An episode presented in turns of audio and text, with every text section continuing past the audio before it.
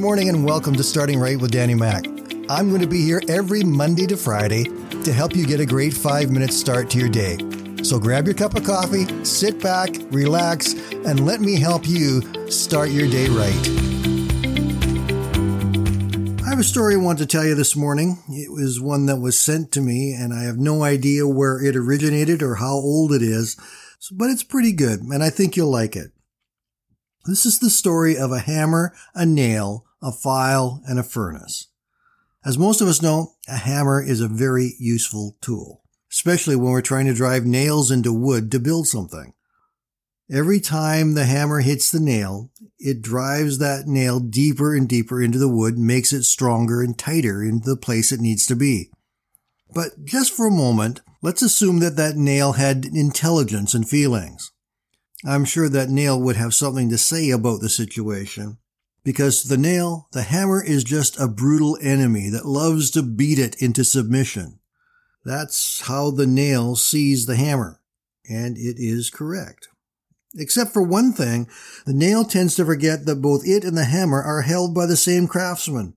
It is the craftsman who decides whose nail head will be pounded out of sight and which hammer will be used to do the job. This decision is the sole right of the carpenter. So the nail needs to remember that both it and the hammer are held by the same workman.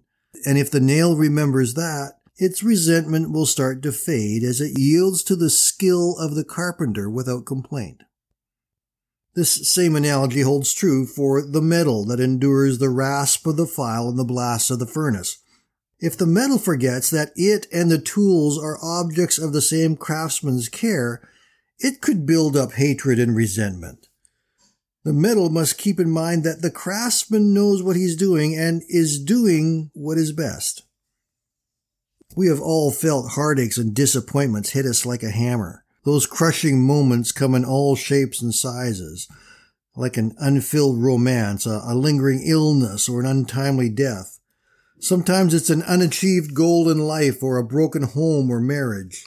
It could be an ended friendship or a wayward and rebellious child or a medical report that advises immediate surgery. For some, it's a failing grade at school or an overwhelming depression that just won't go away. Sometimes it's a habit that you just can't seem to break. Heartaches can come suddenly. At other times, they seem to grow over the passing of many months.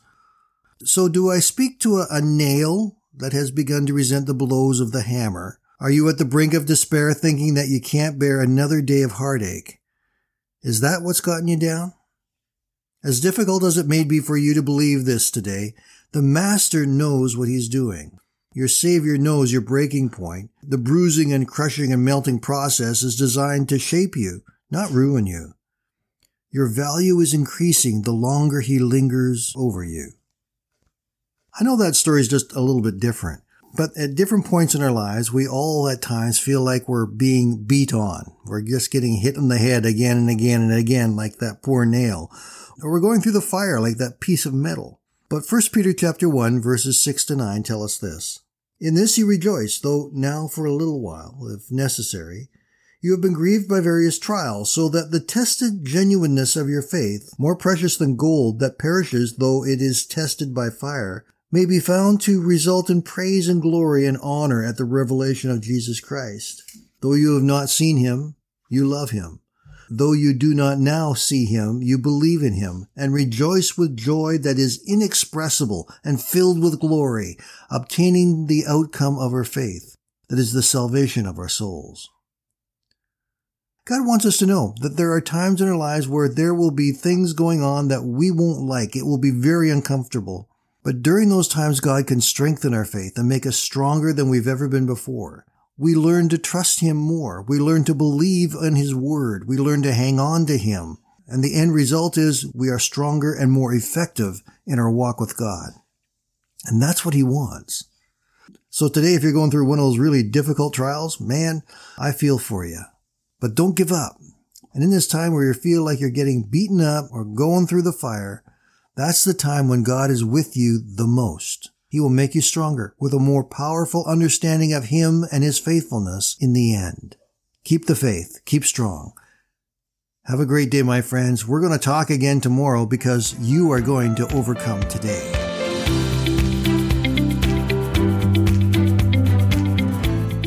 Thank you for listening today. And I invite you to join me Monday to Friday right here on Starting Right with Danny Mack.